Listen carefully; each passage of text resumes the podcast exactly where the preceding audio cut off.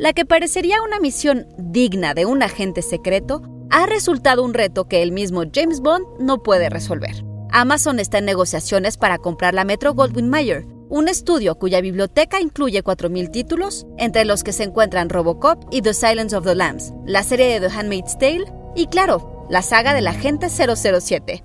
¿Y no será que Bond es en realidad el villano de la historia? Institute.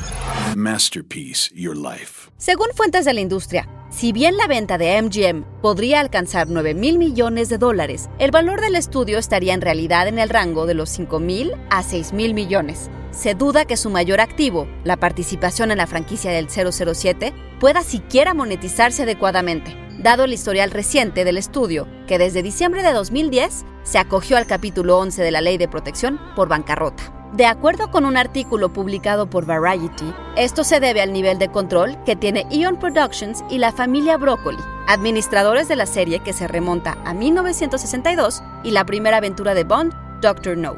Aunque MGM tiene el derecho de financiar y distribuir las películas, Eon tiene la última palabra en lo que se refiere al marketing, los planes de distribución y la elección del nuevo Bond cuando Daniel Craig se retire.